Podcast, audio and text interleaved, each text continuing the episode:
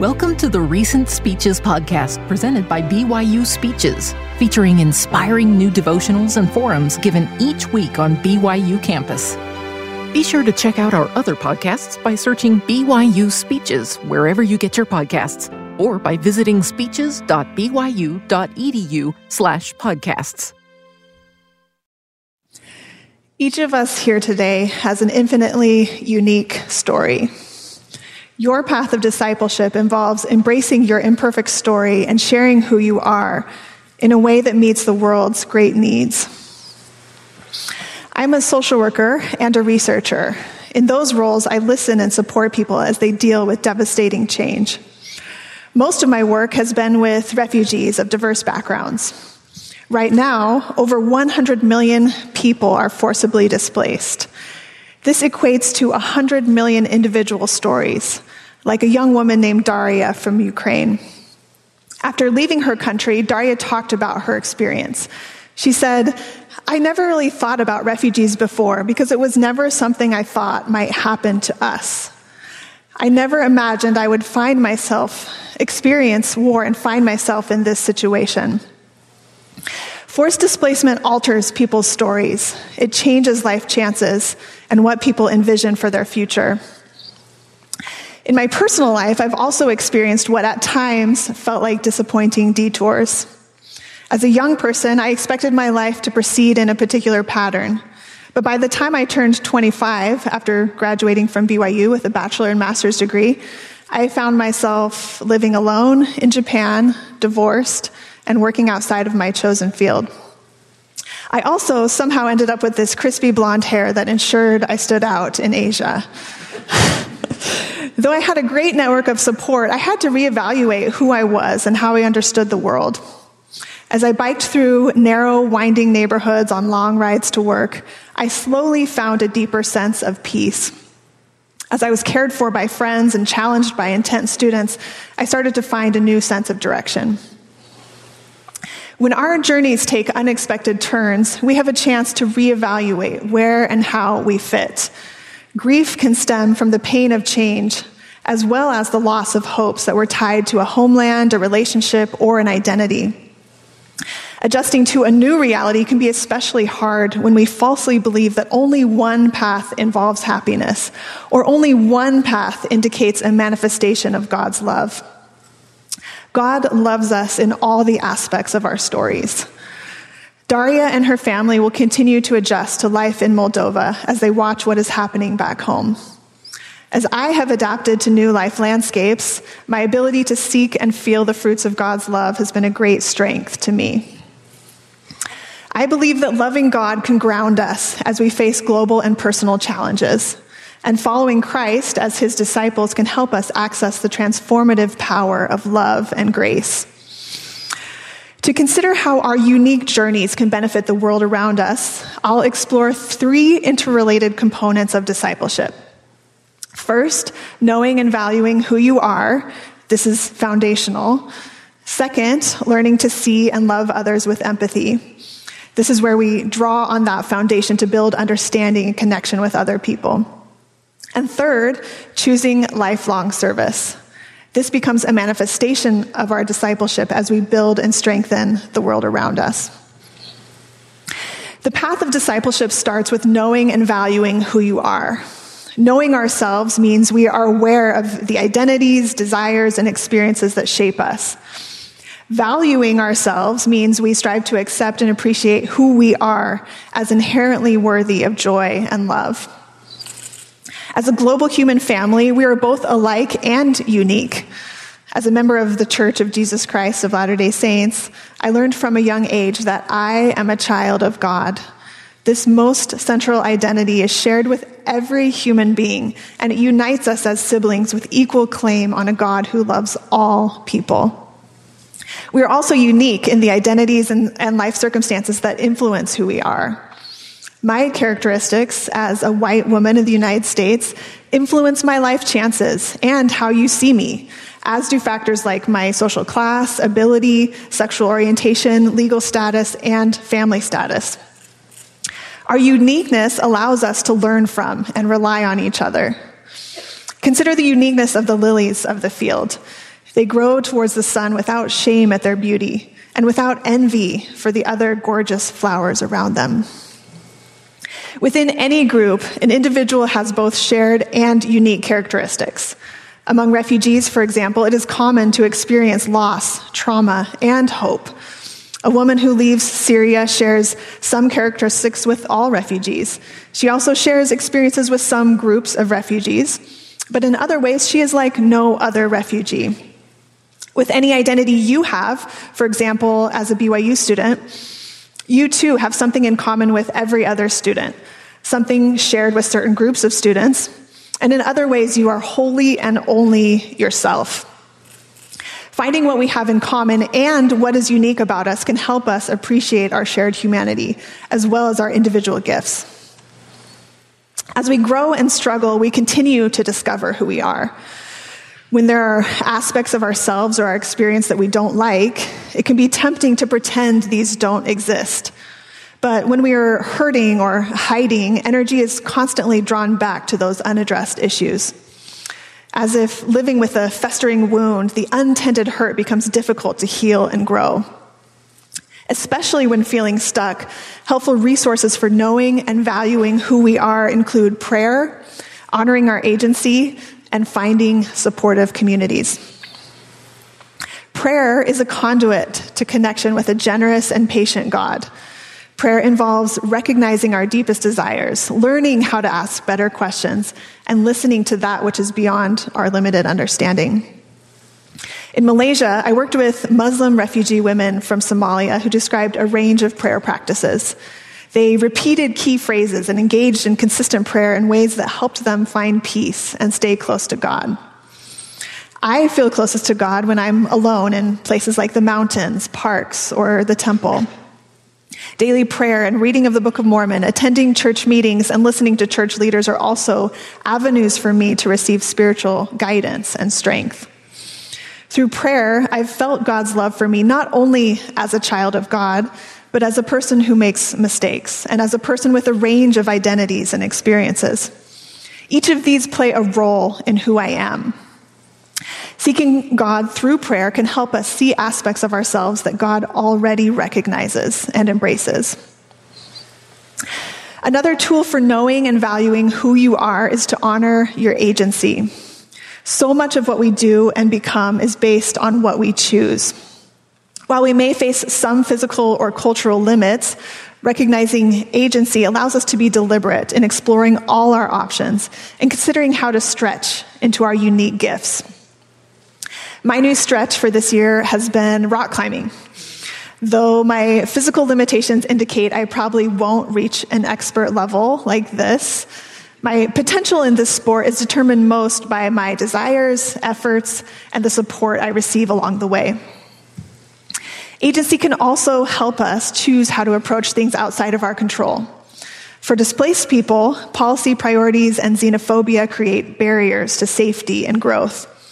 In some cases, refugees remain in detention like camp conditions for decades. But even in the face of restricted opportunities, people find ways to thrive. As we finished a support group with refugee women from Afghanistan, the facilitator shared this fantastic cake with candles and the words, Have smile forever. After working through hard things like discrimination and violence, women also took time to celebrate and laugh. Even within limits, we can find ways to grow and shine. Most of us face constraints regarding what we can study, where we can go, and what type of contribution we can envision making.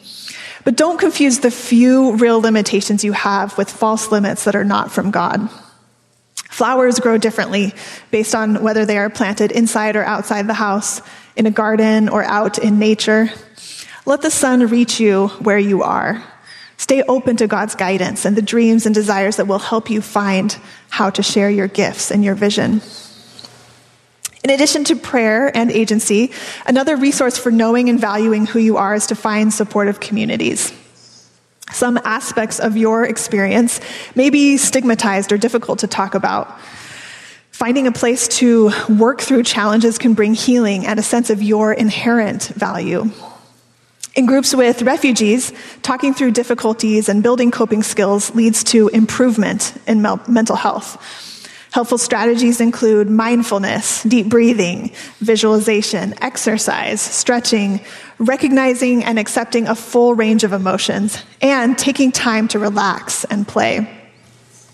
These practices also help me manage stress and find peace. When you struggle with pain, disappointment, and sin, find people and practices that help you see your inherent value. When needed, access professional help to maintain well being and self worth. God is the ultimate source of life and grace. Christ invites us to come with broken hearts as God's love gathers us as a hen gathereth her chickens. I love this image of being tucked or cuddled under those nurturing wings. Especially in times of darkness and need, I have sought and felt that protective embrace from our Savior. Knowing and valuing our full selves, including the complexity and griefs that are a part of our story, centers us on our path of discipleship and allows us to look outward. I don't know what it's like to be a refugee. I don't know what it's like to lose the ability to walk or to lose a child or to go through things I just haven't faced. Even when we share characteristics, we never fully understand someone else's experience. But I want to know as much as I can, and I want to serve those who are different from me. Acknowledging our situations with openness before God brings redemptive power to repent, forgive, and act. In working through weaknesses and pain, we can access God's power for healing and hope. With this, this foundation of self awareness, we see others with fewer blinders, and we serve with fewer unintended consequences. A second aspect of discipleship is learning to see and love others. Christ taught us to love our neighbor and to love our enemies. In the parable of the Good Samaritan, Christ framed the relationship between neighbors as involving people who typically do not interact. The neighbor Christ asked us to emulate is someone from a marginalized background who sees and responds to a person in crisis. We too can see the people around us, and we must be willing to see their inherent value before we can effectively serve. The philosopher Martin Buber framed relationships as involving either I and it or I and you. The I it approach occurs when we view others as objects or a means to an end. Like someone who simply slows me down in line at the grocery store or makes me feel uncomfortable because of their style of clothing. When people are merely objects in our way, we limit them and we limit ourselves. In contrast, the I you perspective, also framed as I and thou, involves genuine encounter with complex and eternal beings. Approaching people with this sense of openness moves us beyond control, stereotypes, and objectification. Whether a stranger or someone you've always known, every person is capable of surprising and teaching you. With most people we encounter, we have similarities. When working in Malaysia with people who were HIV positive or at high risk for HIV, Catholic and Muslim men with male partners talked about how prayer brought them feelings of calm and of light. A transgender woman shared how prayer brought solutions and healing when she was in prison. My faith is strengthened by the belief and spiritual experiences of others. In addition to appreciating similarities, we can welcome differences without, with curiosity instead of fear. When I was an undergraduate student at BYU, my best friend Melody was an international student from China with different religious beliefs. Our initial encounters involved laughter about language differences and getting through Economics 110, but our friendship grew because we had fun being together. What started as time with time as roommates and our first trip to New York turned into a lifetime of friendship and adventures in Asia and elsewhere. Who are you first drawn to in a class, neighborhood, or church setting? There are people in our communities who do not feel seen and welcomed. Among refugees who resettled to the U.S., many experience discrimination due to religion, accent, and appearance. When describing the importance of genuine friendship with neighbors and the difficulties of being accepted, one young adult said, I will never fully belong here. We can be better at finding similarities and appreciating differences. Reaching out to those on the margins can be helpful to them, and it can be transformative for you. At the heart of learning to love and see others is desire and openness. But there are also practical skills you can learn, even across differences that seem daunting. In winter semester, I teach a class on direct social work practice. On the first day, we talk about human interaction and brainstorm a list of skills that help us effectively engage with people. As a class, we choose the most central overarching skills. While many skills are valuable, we typically land on empathy as the most important skill. Students define empathy as feeling with people and joining others with compassion. In scripture, the phrase mourning with those that mourn captures the essence of empathy. Alma pairs the people's desire to come into the fold of God and to be called his people with a willingness to bear one another's burdens that they may be light and to mourn with those that mourn, yea, and comfort those that stand in need of comfort. This ability to join people in grief and to share burdens is part of the baptismal covenant, and it is a skill we can strengthen. Empathy is primarily about listening. Empathy allows us to trust and respect what another person experiences, to join them for a moment on their journey. In many cases, this requires us to put our own agenda, needs, values, and experiences to the side. We may be shocked by what someone experienced or believes. It may be completely foreign to us or uncomfortable or something we believe is wrong. Empathy is still possible. Jesus Christ demonstrated empathy through awareness of others in all encounters. He mourned with people as they grieved a lost loved one. He listened to people's stories. After his resurrection, when visiting the people of the Book of Mormon, Christ perceived their thoughts and feelings and recognized their desires. He responded with compassion and chose to stay present. After blessing and praying for the people, he said, My joy is full. And when he had said these words, he wept, and he took their little children one by one and blessed them, and prayed unto the Father for them. And when he had done this, he wept again. Christ teaches us here how to love in a way that brings a fullness of joy. I've been inspired by students who demonstrate empathy for people who committed serious crimes and for people they formerly feared or dismissed. There are moments working with refugee communities where I've witnessed rage, need, and resignation. One late weekend night, I had a chance to bring a young Burmese client home from the hospital for a short visit before he returned for an additional lengthy stay. He had already been hospitalized for months, and it was difficult for his family to visit regularly due to limited public tra- transportation access and work schedules. Seeing the way that family embraced their brief time together and showed love for their son was profoundly humbling for me.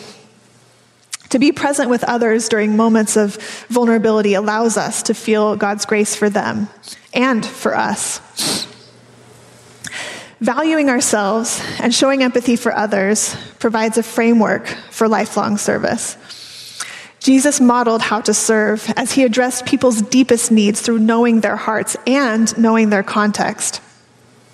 Meaningful service doesn't involve attention seeking or ignoring our desires. It's not an obligation we fulfill by pushing past our capacity. Lifelong service is a purpose of education at BYU. It's about channeling time, energy, and passion into living in a way that lifts others and improves our world. What gifts and vision do you bring to the challenges the world faces right now? There's no shortage of need as we live through an era of violence, greed, and oppression. In addition to the 100 million people who are forcibly displaced, approximately 20 million people leave their homes each year due to extreme weather events. Over 2 billion people only have access to contaminated water sources. Nearly 60 million children of primary school age do not have access to basic education. 22% of children under age 5 have stunted growth due to malnutrition. In the United States, over 10% of households have insufficient resources for food. 28 million people do not have health insurance. Disparities are widespread where infant mortality and maternal mortality vary drastically by race and ethnicity. Healthcare access, economic opportunity, and treatment within the criminal justice system also differ significantly based on a person's race and gender. Inequality continues to rise where more resources are controlled by a smaller number of people. Also in the US, over 45,000 people die from gun violence every year. Over 117,000 children are waiting for placement in a permanent home. Approximately 580,000 people are homeless. Over half of Americans are lonely, with rates higher among young people. Here on BYU campus, we are not immune to disparities and prejudice. Cultural norms limit women's opportunities and confidence. Racial and ethnic minority students can feel oppressed and unsafe, with some noting that people have normalized aggressive comments, and I feel like I have to prove myself. 38% of LGBTQ plus students do not feel valued as an individual at BYU, and 25% of these students feel unsafe on campus. These and other major challenges can feel overwhelming, but we can find solutions. We can envision a more just and loving world. Christ invites us to be yoked with him, and we can rely on his example and grace. As we listen without defensiveness, our growing consciousness can open to possibilities for change. We live in a time of unprecedented wealth, knowledge, and technology. Many of us have the great blessing of accessing specialized training and education. Many of us have abilities to choose what to do for work and how to use financial resources that surpass our needs for food and shelter. Your ability to address suffering starts with valuing who you are and learning to have empathy. More than a particular major, we need to feel responsibility for the world we share and to learn to see others as inherently valuable, regardless of their beliefs, racial identity, gender, sexual orientation, legal status, or other characteristics. The skills we need include creativity, teamwork, an ability to learn, and enough awareness to avoid doing harm. We need people who commit to nonviolence, to recognizing truth, and to seeing the humanity of all people. If you have the privilege of choosing how you will support yourself and your family, consider incorporating service as part of that path. And whatever you choose, service can be a central part of your work with colleagues, clients, and systems. In any life path, service is the manifestation of your discipleship. In social work, we talk about micro and macro level change. Macro change involves attention to policy, societal norms, and large scale systems. As a global community, we need people who can envision and work toward a better world. You will find a role as you learn about what is happening, exercise your constitutional right to vote, and see yourself as part of building a healthier society. Macro level change most often happens slowly with the vision and effort of large groups of people. My work with refugee communities feels like a tiny drop in the ocean, but I'm grateful to be a part of envisioning and hoping for a world where immigration policies center on safety and well being rather than profit and fear. When imagining migration solutions, I appreciate the story of the people of Ammon as described in Alma 27. As this group of refugees fled religious persecution, their former enemies chose to provide them with land and protection. A bright moment where the Nephites saw those in need as family. We too can seek solutions through prayer and in collective action. We can share and honor our faith while seeing those with different backgrounds as our sisters and brothers. In addition to addressing large scale challenges, service at the micro level is pretty much always needed everywhere. This service involves efforts to lift up the hands that hang down and strengthen the feeble knees. Each person around us needs empathy, and many need help in finding solutions and resources. Lifting up the hands that hang down happens as we support people in choosing their own path forward. It takes time and patience to find solutions. When I reflect on my time as a caseworker with resettled refugees, the stories I remember most are those that were not neatly resolved. I worked with a, a, brilliant mother who failed to qualify for a liver transplant. Before her death, she focused on finding support for her sons. In another case, a family moved into a great new apartment only to be forced to move out two days later due to unclear requirements. Many issues in people's lives and on a larger global scale will not be resolved quickly or in the way we want. Giving service does not guarantee we will fix things or reach a particular outcome. Service also won't necessarily provide a sense of worth.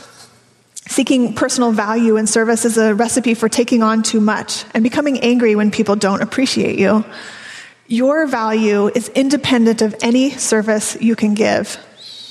Service is ultimately about sharing the fruits of God's love that we have so generously received. God will amplify our limited efforts and inspire transformation. Our great opportunity is to choose to share and to become a conduit through which that love and grace can come.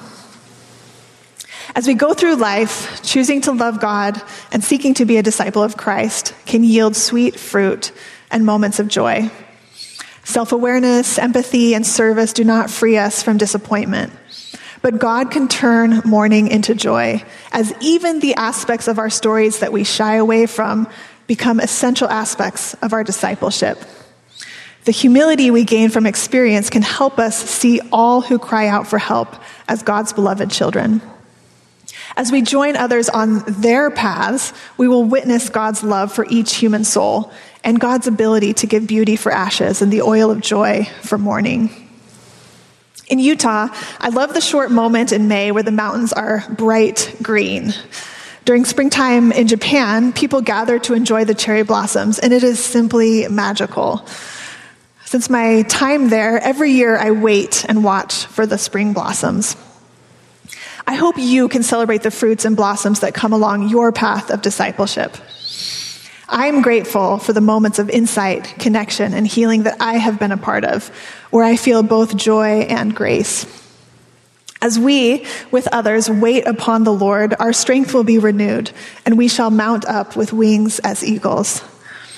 I know God will lift us as we, see, as we strive to see and serve this world. I leave you with my testimony that this gospel is God's work, and I say this in the name of Jesus Christ. Amen. Amen. You've been listening to the Recent Speeches podcast presented by BYU Speeches. Please check out our other podcasts, including classic speeches taken from our vast audio library, as well as other BYU Speeches compilations on love and marriage, overcoming adversity, by study and by faith. Come follow me, the prophet Joseph Smith, and Jesus Christ, our Savior and Redeemer. Go to speeches.byu.edu and click on podcasts for more information. You can also find all BYU Speeches podcasts at your preferred podcast provider.